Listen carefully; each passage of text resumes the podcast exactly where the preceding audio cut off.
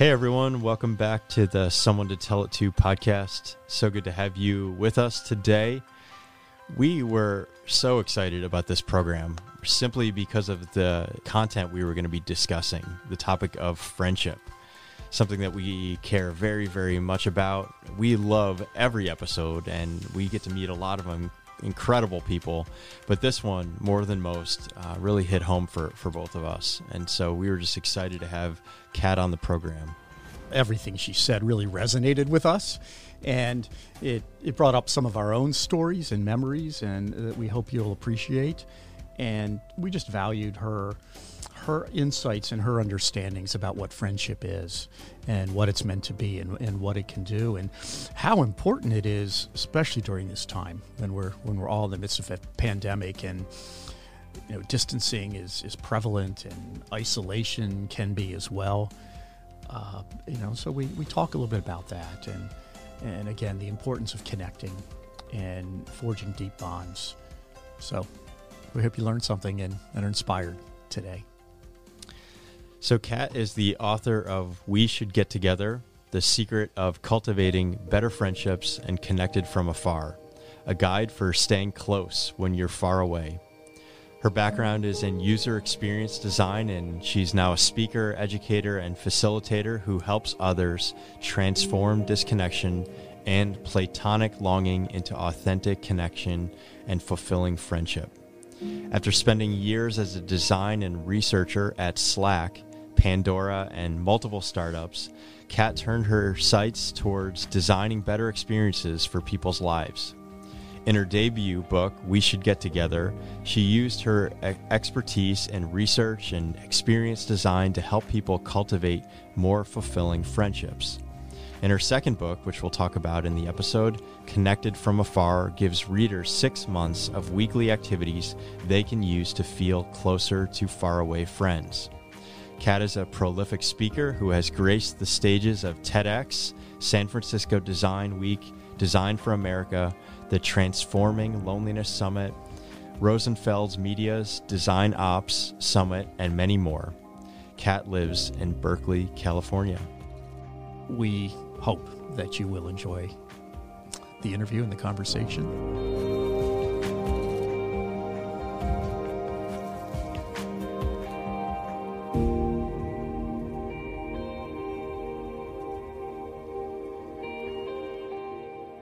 Welcome you today to the podcast, Kat. We really thank you so much for being with us. Thank you so much for having me here today. I'm looking forward to a great conversation. So are we. We were really excited about this, and uh, we're, we're, looking forward to it too. Um, you know, we're going to talk about friendship today, and one of the reasons that we started our mission, someone to tell it to, is because we recognized that there was an epidemic of loneliness in the world, mm-hmm. that it was widespread, and in, in and in many ways uh, becoming more intense. So we just want to start with a question about loneliness. Uh, could you talk to us about the first time, perhaps, that you felt lonely, and what was that like? Uh, what did it feel like? Mm, can, can you take yeah. us? T- can you describe the scene there for for us? Yeah. So for most of my life, you know, I'm a pretty independent and introverted kind of person. So I really enjoy solitude. I really enjoy spending time on my own. And I've also had really lovely experiences of friendship and community. And so for most of my life, I didn't have many experiences of loneliness, but I fully, fully did have a like very clear um, and deep experience of loneliness actually shortly after i moved to the bay area about almost seven years ago now and it was probably my first or second year here. And I was still like, you know, I'd been meeting people and like quote unquote making friends, but they weren't necessarily getting as deep as I, you know, truly want a friendship to be. And I remember it was Christmas and I was sick. I had a really, really bad cold. And I had a few roommates at the time, but because of the holidays, they had all gone away. And so I had the house to myself. And normally I would love to have solitude and like have the house mm-hmm. to myself. Like it almost never happened, you know, living with four people. So, um, but that week I was home alone. I was, had this really bad cold or flu. Everybody was gone. from the house and there was nobody to check on me. Like I didn't have any close friends in the nearby area um, that I felt like I could call or or reach out to for help at mm. that time. And I remember one of the days I um, I was so sick in bed and I needed more cold medicine and like some soup or something. And so all I could do was like order it on an app, uh, which there's plenty of here in the Bay Area for delivery. And for a few days, the only person I spoke to was the one minute interaction with the guy who mm-hmm. came to deliver the cold meds and the and the food and I was like it was just really sad mm-hmm. and it was at that time that I like fully understood like what loneliness felt like I was like you want someone to be there and there is no one there and it gave me a lot of empathy because like I said before that I I didn't fully understand what loneliness felt like. I always felt very satisfied with my own company and satisfied with the access to friendship and community that I had. But in that moment, it gave me a real sense of what maybe a lot of other people feel like who are feeling lonely, not just in an isolated situation like being sick by yourself on Christmas, but um, in a more ongoing way. And it was shortly after that time I got really fascinated with the loneliness epidemic and friendship and started researching uh, what eventually turned into the book we should get together. Which we're thrilled to talk about in a few minutes. Mm-hmm. you you've talked about being exceedingly invitational uh, that how that's had to stretch you in some ways. Could you talk about that? And and is that something you've learned just because of the pandemic or is that prior to the pandemic?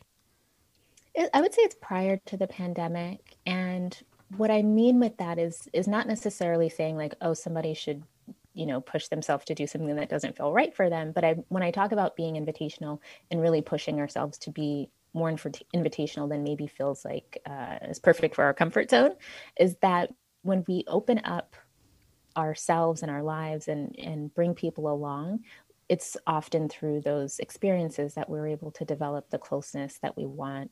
In the book, I describe the story of one of the women I interviewed who had some of the highest scores for satisfaction when it came to friendship and community. And this was one of the traits that she had was this exceedingly invitational way. And, and an, an example or illustration of that is um, shortly after, like, let's say she meets somebody new at an event or a workshop or something and they have this click right? And they they really like each other. Maybe they trade phone numbers. And a lot of people say like oh yeah like okay well let's get together again one day. She'll just be like what are you doing tomorrow? Like what are you doing next weekend? Um, and you know and in pre-covid times certainly she had a lot more opportunities to invite people to come along whether it was to play tennis with her to go grocery shopping with her to come with her to a workout class she's doing. Um, she just had this very open sense with her her life and her access to herself uh, that she offered to the other person. And it, she really fully believed that it was because of that openness that her life honestly is just full of friendship and community all the time. Whereas a lot of times other folks might feel more guarded or they might feel like oh it's too soon to invite somebody to something. And it's like no no. That's how you get close is by making yourself available and by making yourself accessible to other people and showing that you're comfortable sharing your life experiences with them it reminds us of uh, an episode that we had had in season one, I believe, of Someone to Tell It To podcast, where we had interviewed Jillian Richardson, which um, mm-hmm. um, she runs this program that she created called The Lonely Planet, and uh, just fosters community in New York City by creating these communities. And um, we just saw a lot of parallels between her work and, and, and our work and your work. Yeah, her book Unlonely Planet is lovely. Um, it describes her experience after, you know, moving to LA after college or moving to New York after college and uh, finding herself lonely and trying all of these different things to find connection and community. And uh, her Joy List uh, newsletter that she sends out is also great, a way for people in New York to go places where they'll find joy and find people looking for connection. Um, I do know Jillian, and I, I really am a, a huge fan as well. So yeah, she does great stuff, and, and, I think both of our work um, is very complimentary. We bounce a lot of ideas and and stuff back and forth. She's lovely. Very cool. That's wonderful. That was one of our most fun episodes, actually, yeah. if I'm remembering correctly. one of the questions we've been asking a lot of people: What's one thing that that uh, has been meaningful uh, that you can take with you from the pandemic that's been positive, uh, kind of a silver lining, and what's been one of the hardest things? One thing that has been hard certainly is not being able to see friends face to face and to have them over. Like, I really believe in sharing our personal spaces and having people into the house. And I haven't had a friend into the house since February or March of last year, um, which is now like a full year. Um, and that's been very hard because I love sharing meals and sitting on the couch drinking tea and things like that. Um, and something that's been a silver lining or a benefit, I would say personally, I I find value in solitude and I find value in the opportunity to get more comfortable knowing who we are, which I think this moment is inviting us all to do. And I also think another benefit or silver lining is that this time is showing everybody how much connection really matters and how important our friendships really are to us. And so I hope that that's a lesson people hold on to for a long time. Yeah. Yeah. Well said. We want to share uh, something that we have in common with you. We we are both more introverted. Um, mm-hmm. Though we the work we do requires us to be extroverted a lot, and so it is also important to us uh, to to nurture that introverted part. You know, to have have times of solitude and and, and, and times alone or or mm-hmm. you know mm-hmm. quietness. That's why this is interesting to us to talk with you as someone who is also uh, more introverted and uh, someone who can under, maybe understand a little bit better what that's yeah. like. And we want to reference uh, an article that we read in the Washington Post that discusses the loneliness of men. Mm-hmm. You know, and as mm-hmm. men, you know, this is obviously something that interests us, and and about men who were never taught how to really bond, how to reach out, how to be vulnerable, and there's so many so many men who who do struggle with that. It's harder for for for men to open up in, in, many cases, to talk about feelings, to be vulnerable. It's not seen as something cool or not something masculine uh, by, by many people. But we aim to help change that. And part of the way we try to do it is to model vulnerability and openness ourselves and, and use our own relationship um, as, as, as very close friends to mm-hmm. to to show people um, you know what it can be like that males can be open and it's okay. And and we also find that given the right set of uh, i don't know circumstances or the environment that men really will be vulnerable and will open up. And it's pretty incredible when that happens and we're always glad to see that. You know what, what are your thoughts about that? How about men and, and, and vulnerability, men and bonding with one another, men and friendships. Mm-hmm. I'm really happy to hear that you're both prioritizing this in the work that you do around vulnerability and connection, because I do think that it's in order for men to have the experiences that they fully deserve when it comes to being alive and being human and accessing human connection, and also the ripple effect that that has in creating a healthier world. I think this is really important and has um, been a need for quite a long time because there are certain aspects in how uh, particularly western or american culture has you know some toxic masculinity in there of like not allowing men and boys to express emotions or to express vulnerability um, to talk about feelings without you know being perceived as like being weak um, all of this is so so so important and I, I did enjoy reading the article that, that you're referring mm-hmm. to from the post and one of the things I thought was a silver lining, honestly, of this pandemic that it describes in the article is about how it this experience of going through this crisis together has given everyone permission in a way to discuss the things that are more close to the heart you know the things that mm-hmm. we are afraid of or struggling with or going through and it's it's not weird to say like if you're having a hard time with it or to say you know uh, if something's a challenge whether it's working from home parenting dealing with a family member who's ill dealing with a, your own illness you know there's so so much similarity in what everyone is experiencing. And I, I do hope that more guys take this chance to open up with each other in ways that, you know, the before times didn't necessarily make easy when it was like, oh, like we talk about sports, you know, or yeah. we talk about the news. Um, you can still talk about those things, but in the absence of being able to go shoulder to shoulder and do a lot of activity based things together, this is a real gift and an opportunity to connect in new ways and to redefine what it means to uh, quote unquote be a man. What would you say that are, are some of the factors that you found in your research that inhibit friendships? Yeah, so there's four categories that emerged from the research that I did, and I describe those in four different sections of the book. So one being hypermobility, so being constantly on the move. Uh, previously, that also included a lot of commutes, as well as people being very transient, moving in and out of town or across country and, and state. Um, also, busyness is a hindrance, and lack of intimacy or not knowing how to develop emotional intimacy in friendship. And then the fourth being friend, uh, being relationship and family. And that doesn't mean that relationships and family are a negative thing. It just means that when you have a commitment to a partner or kids, like you have less time for connection. And often that takes up a lot of people's attention, which then pulls away from friendship. But there's so many other things as well that are sort of like subsections of all of that. So, for example, fear of awkwardness or difficulty ambi- uh, navigating ambiguity, um, can be a hindrance. Dedication or lack thereof, like lack of follow through, lack of making clear requests. These are things that can inhibit development of closeness. Um, and another one that I see quite frequently, especially in our world of social media, is being spread too thin, frankly, juggling too many acquaintances or too many friendships and not allowing any of them to really get deep because all of them just kind of tread shallow water for a long time. Hmm your book, We Should Get Together The Secret to Cultivating Friendships, you ask some great questions and, and deal with some very significant issues. What would you say are some of the core components to healthy friendships? How do you define that? In the book, I define it as the seeds of connection, which are commitment, compatibility, frequency, and proximity and within each of those there's like again like subsections. So in commitment there's things like dedication um, caring trust. There's also openness and reciprocity which is very important for healthy friendship as well.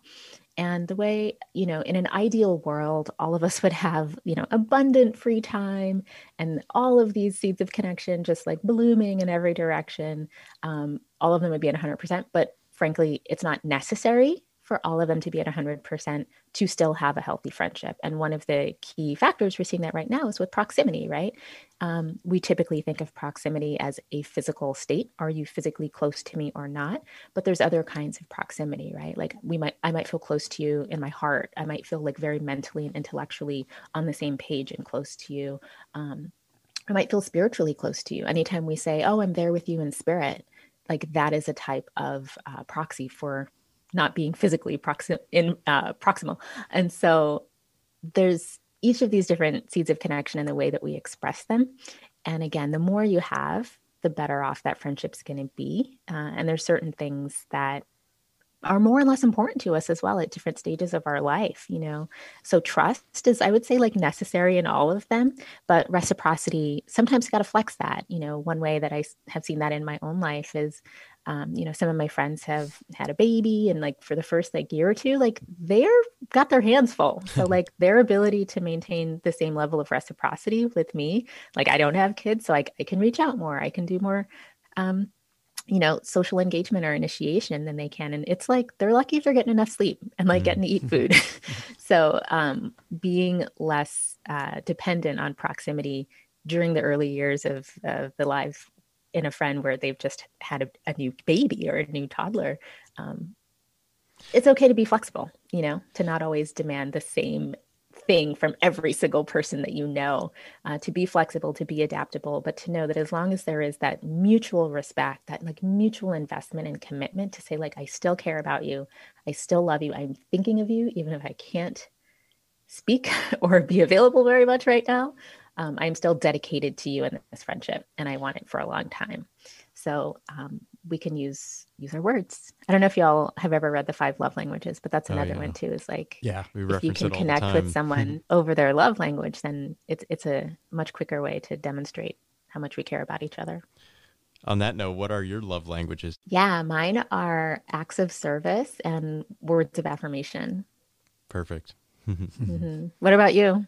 I kind of can vacillate between a couple, but generally it's acts of service. Uh, I'm like hardwired for. I hate to use this word because it sounds very uh, corporate in in a lot of ways, but just results. Like I, I, like to see things happen in movement.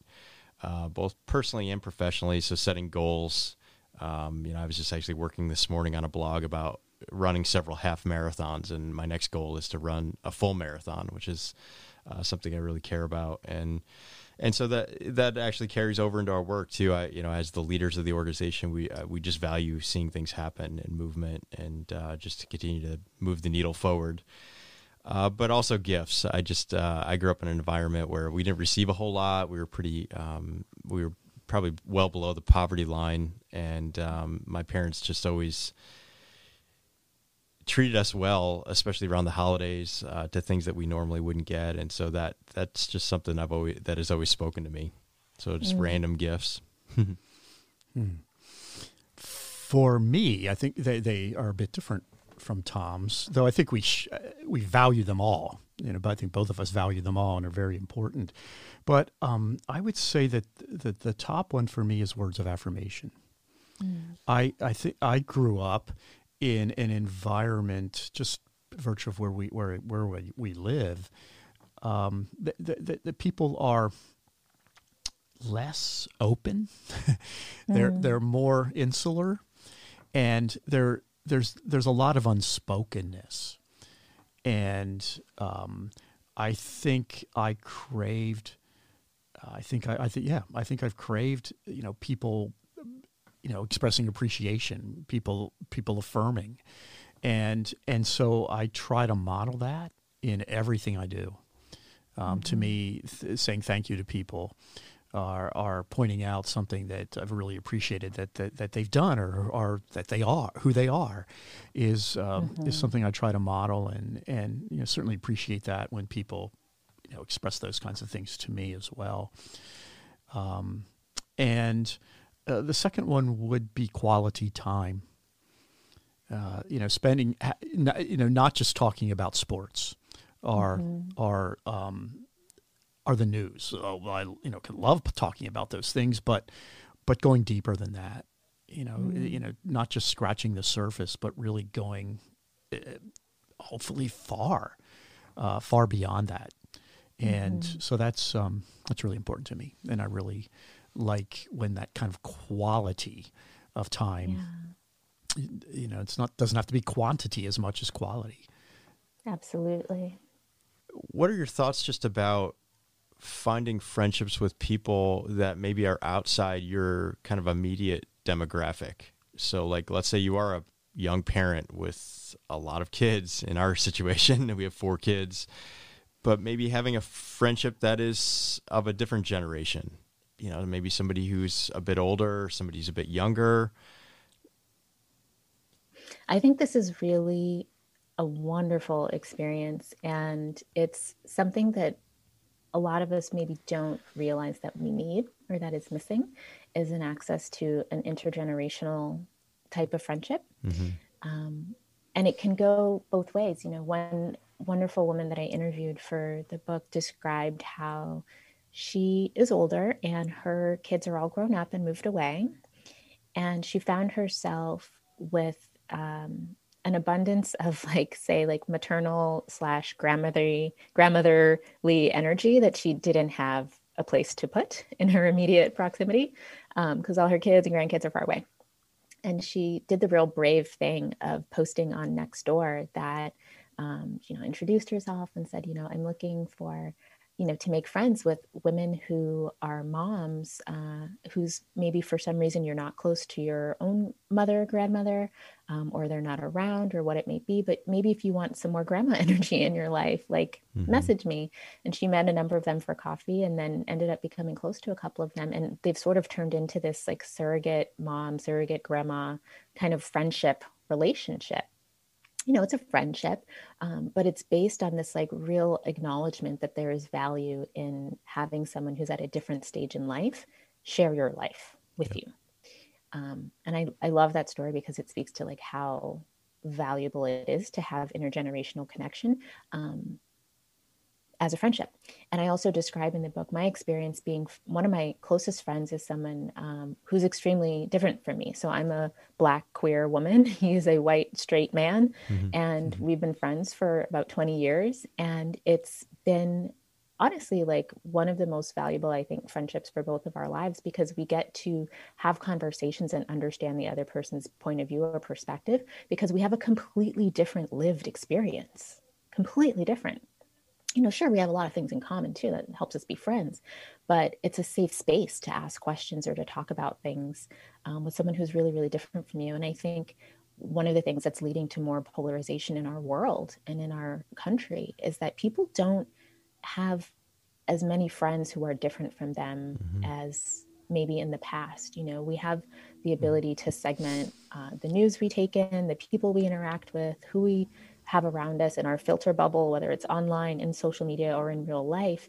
And sure, like people are drawn to other people who are similar to them, and there's lovely things about that. But if all you have around you are people who are just copies of yourself, uh, there's a real loss of understanding and empathy and connection and mutual respect and tolerance for difference and be able to engage and have debate that's respectful and understanding of each other you know it's it's a real um, danger i think to our society when people never ever ever interact with someone who's different from them i guess i've realized that i don't want to surround myself with people who are just of the same age yeah. for example that that having intergeneration, intergenerational relationships just can teach us so much and mm-hmm. and be so rewarding and you know there's value to obviously people who've you know had the same very same experiences and, and this grown up in the same in the same environment and I understand all of that but um,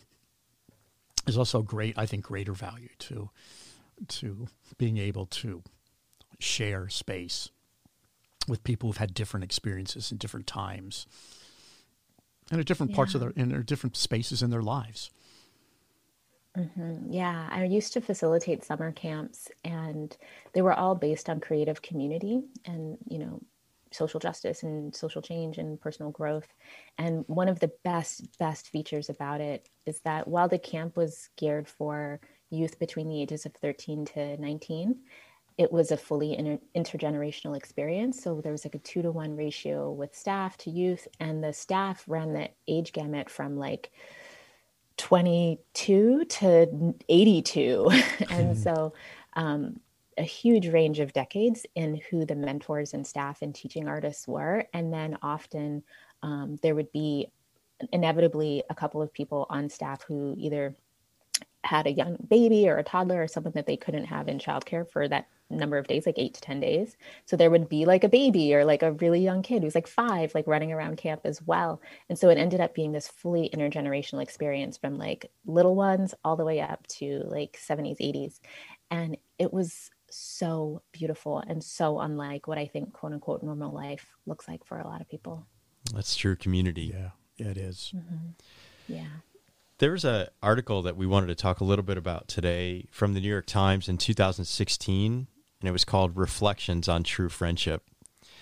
And in it, it was stated fundamentally, and we quote, it's the art of friendship that warms you in the various winters, which we can all resonate with right now. We're in the middle of winter, of your discontent, and when you're in trouble and you don't want a thousand people, but just one.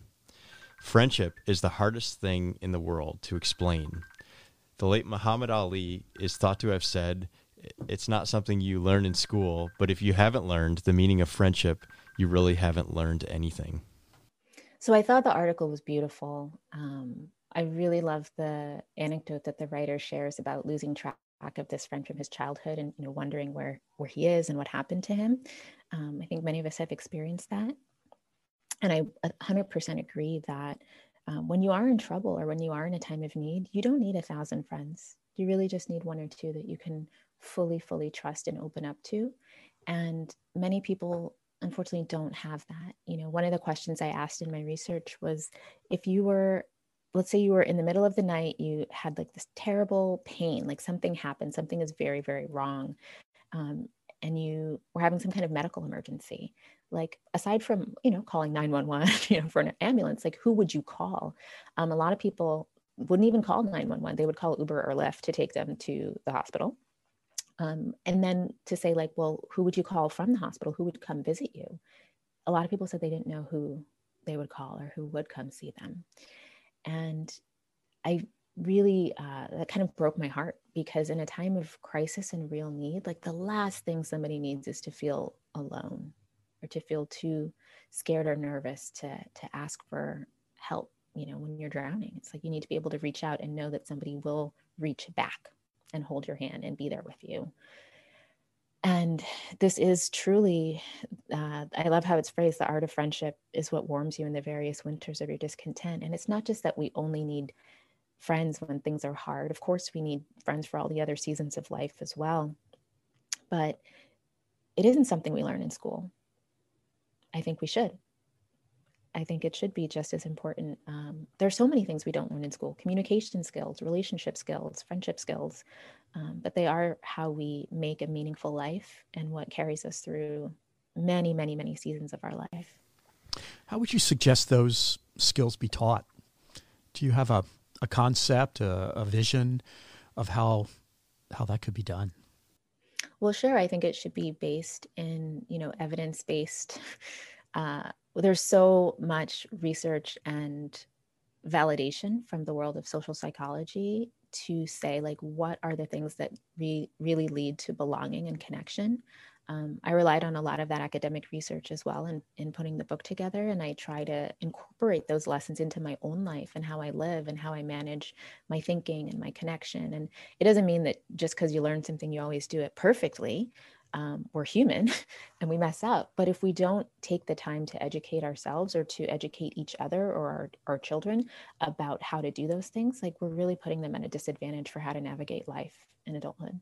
Did you have a chance to watch the Netflix documentary called The Social Dilemma? I did. What'd you think?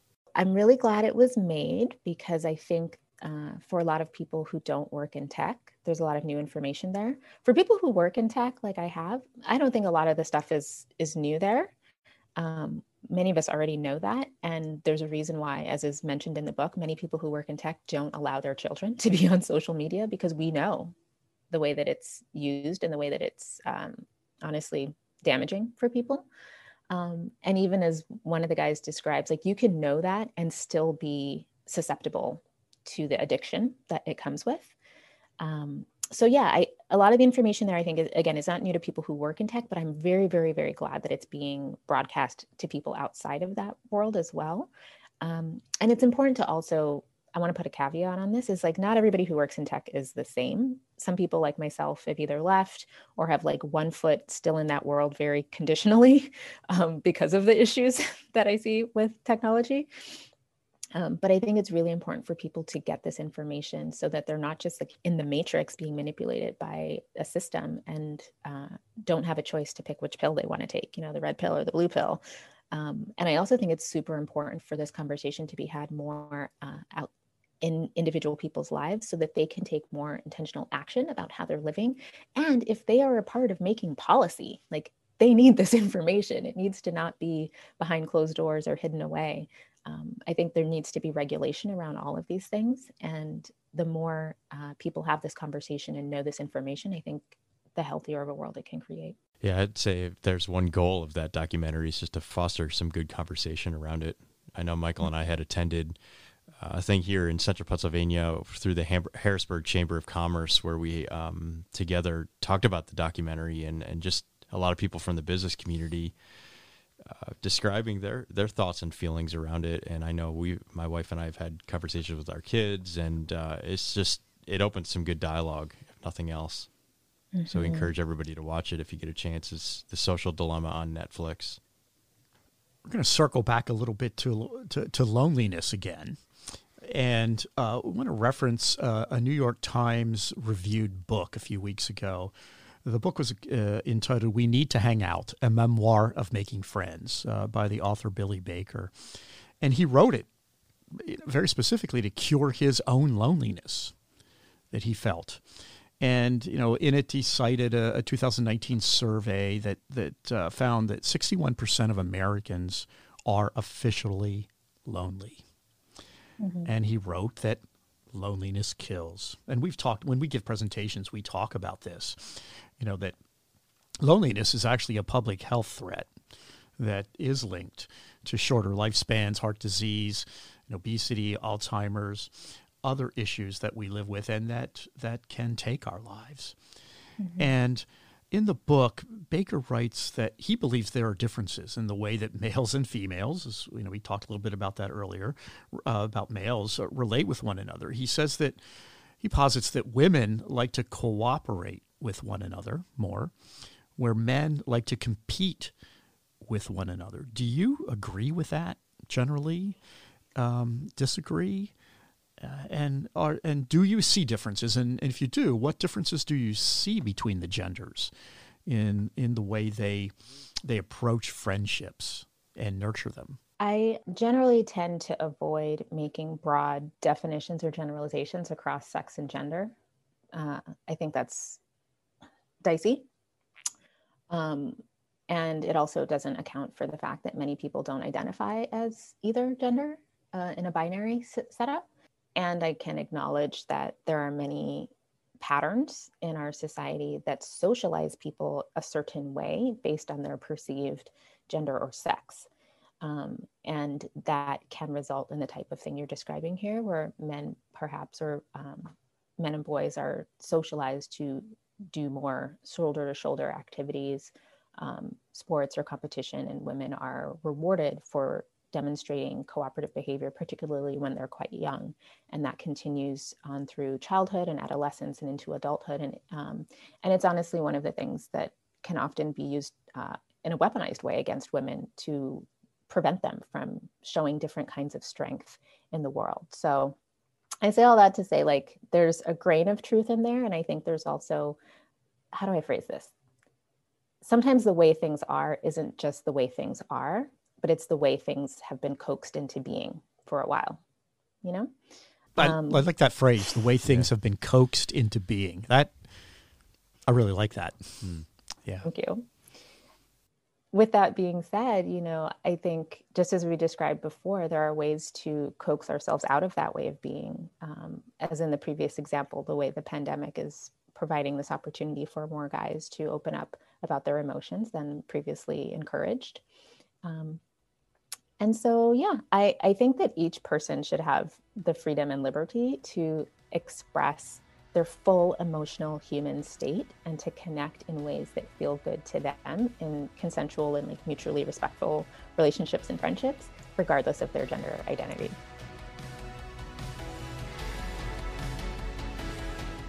Hi, I'm Sharon. And I'm Pensy. We are volunteers at Wonders Found Thrift Shop and proud sponsors of the Someone to Tell It To podcasts. Wonders Found is a totally volunteer run thrift shop begun to support our mission team as they rebuild homes in disaster areas. We also support local missions and people experiencing homelessness, veterans, and children and youth outreaches. We provide clothing and household items to families displaced by fire or flood. You can learn more at our website mountcalvaryumc.org backslash wonders found or stop in to see what wonders you will find at 7810 Allentown Boulevard. God bless.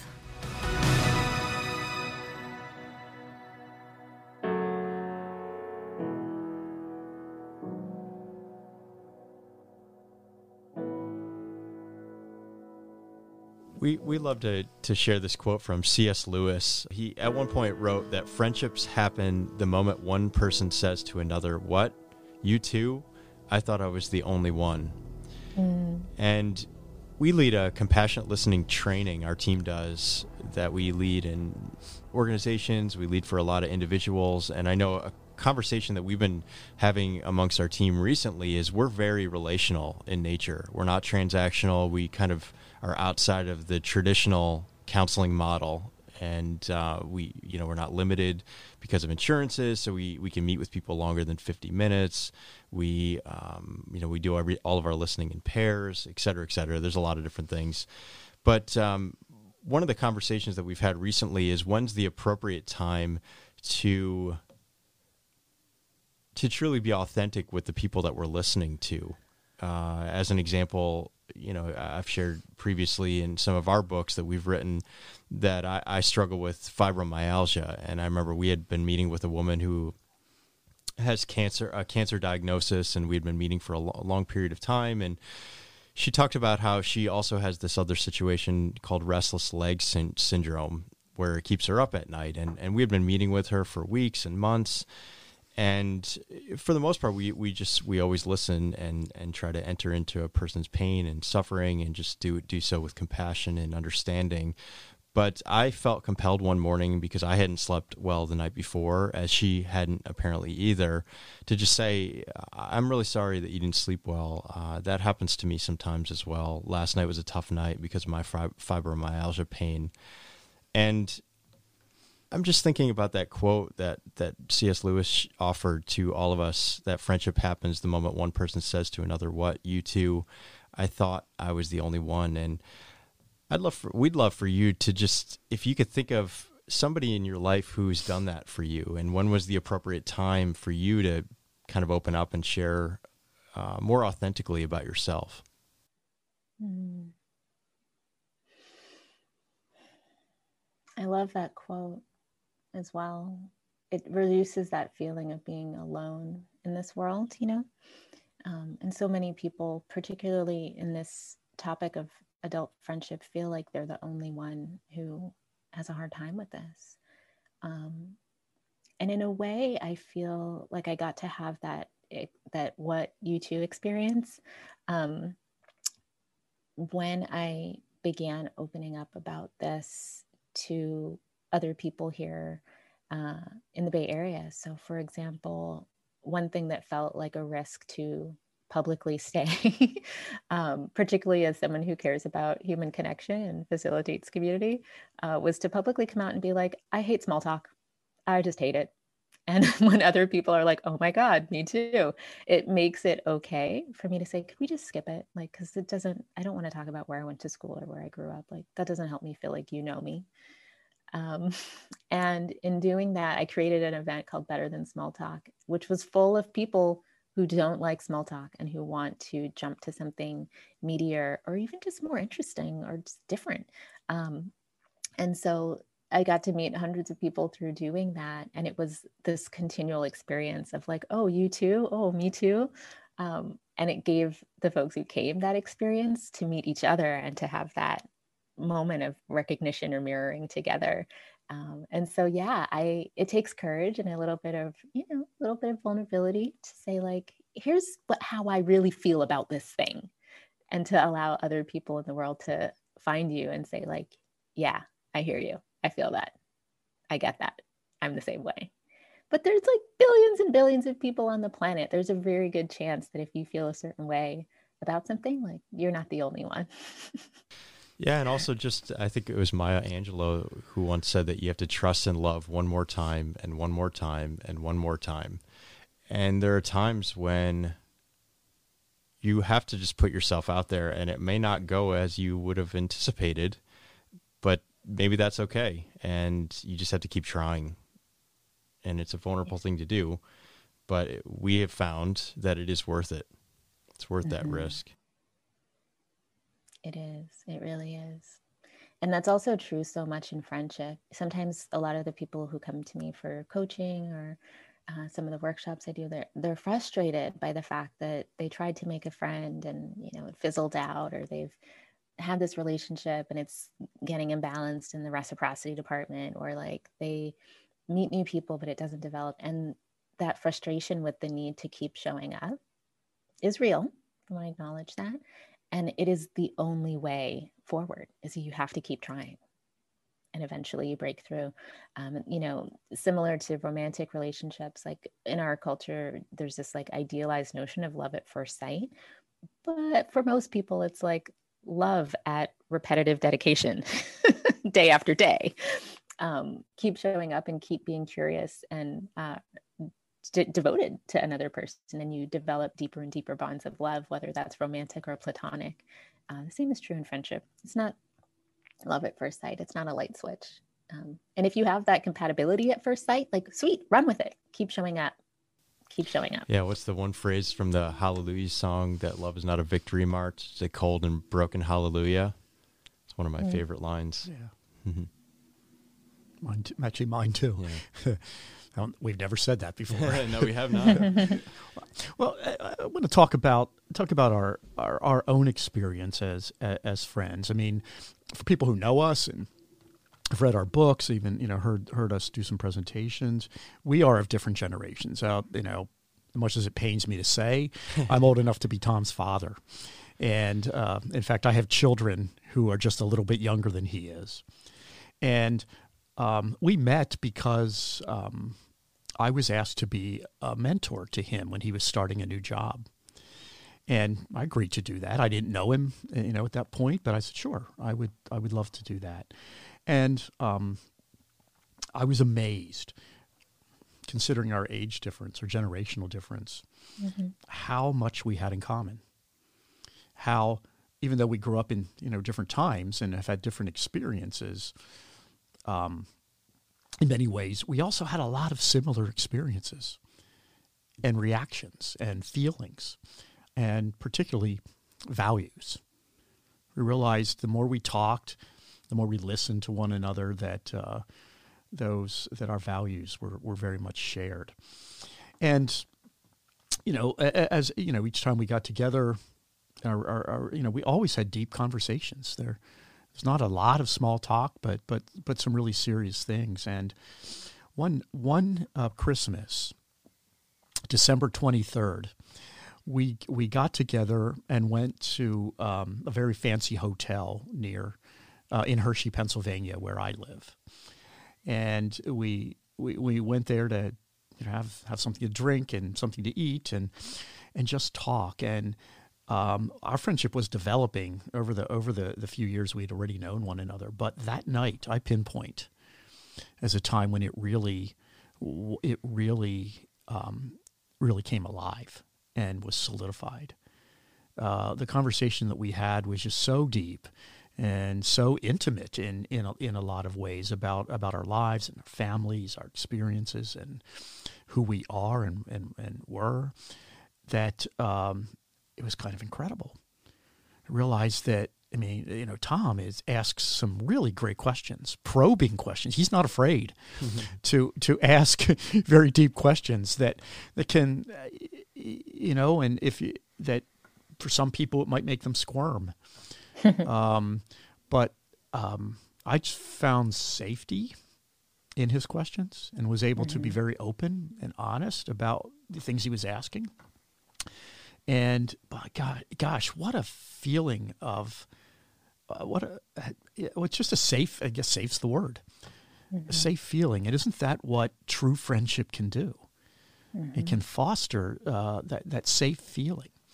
So now that was nearly ten years ago that that particular first um, December twenty third happened.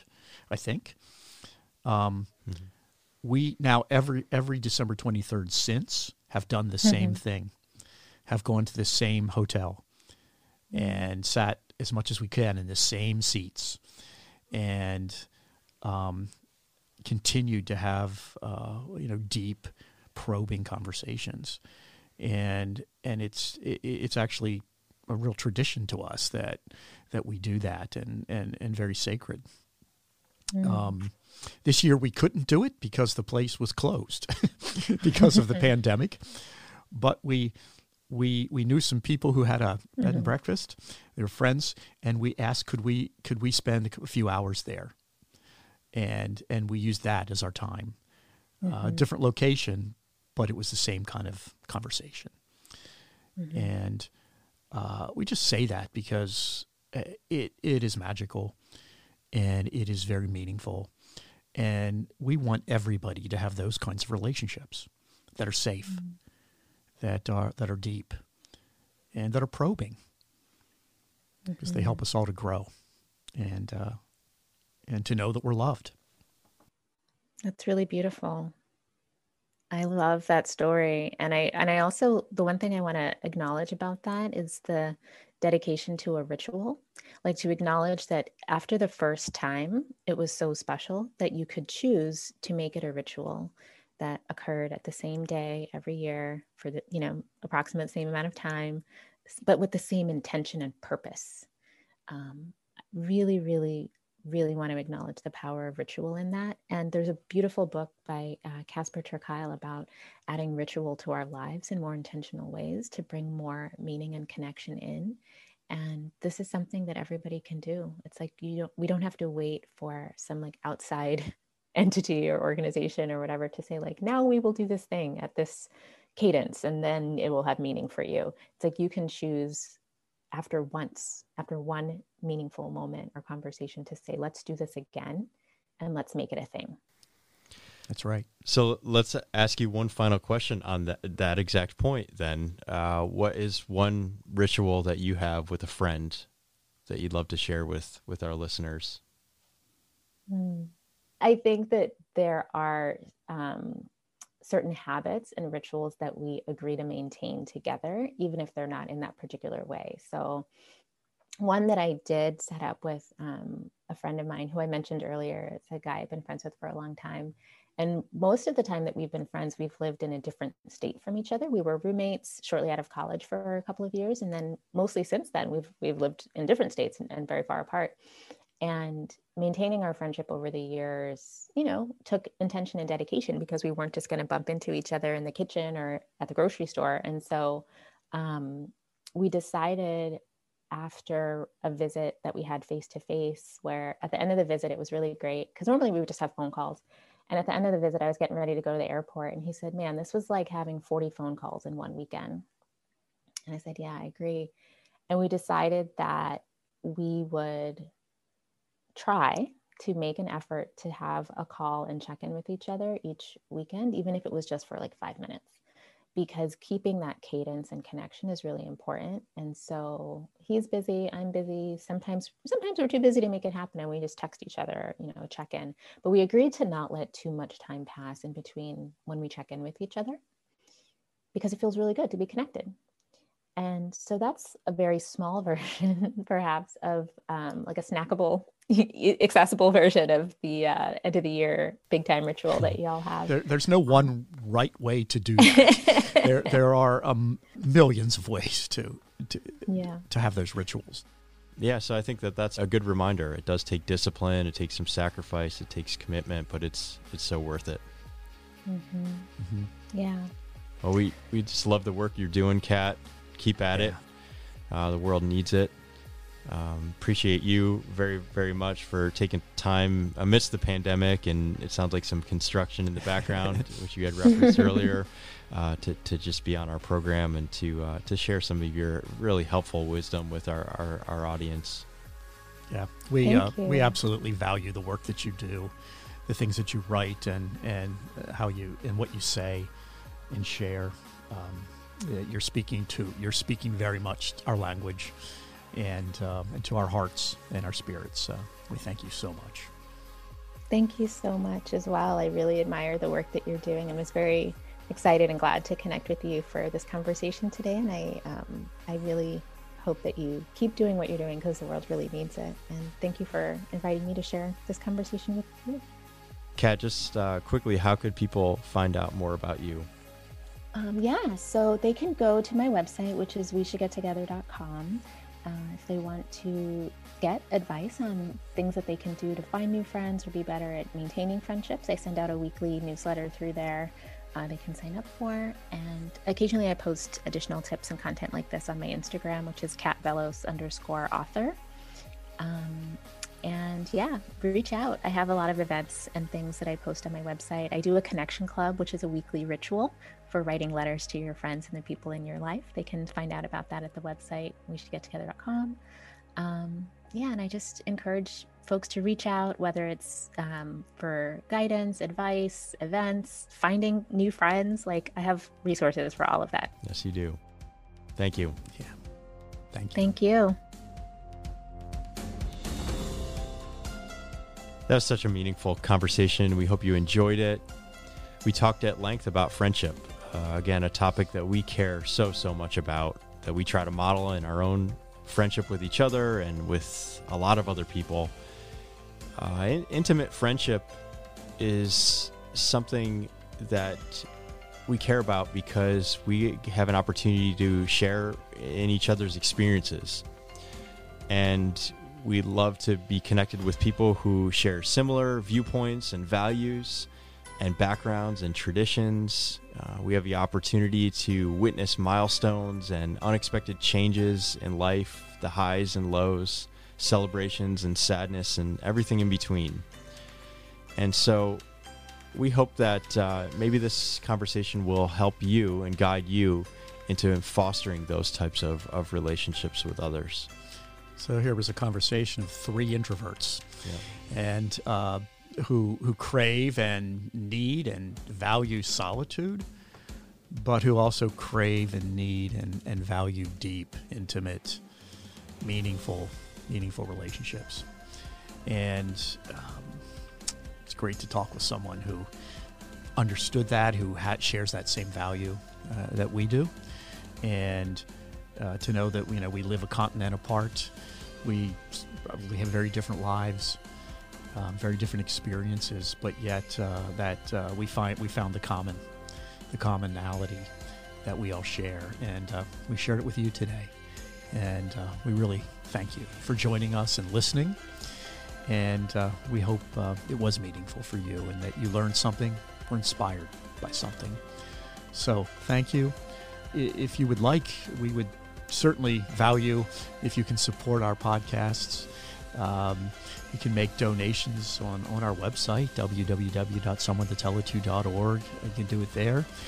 Or you can make them through patreon.com, patreon.com. That's, a, that's another way to support our podcast series so that we can do more episodes like these and, and continue to, to get guests of, uh, of just stellar quality. So we thank you if you can do that too. So until we listen again.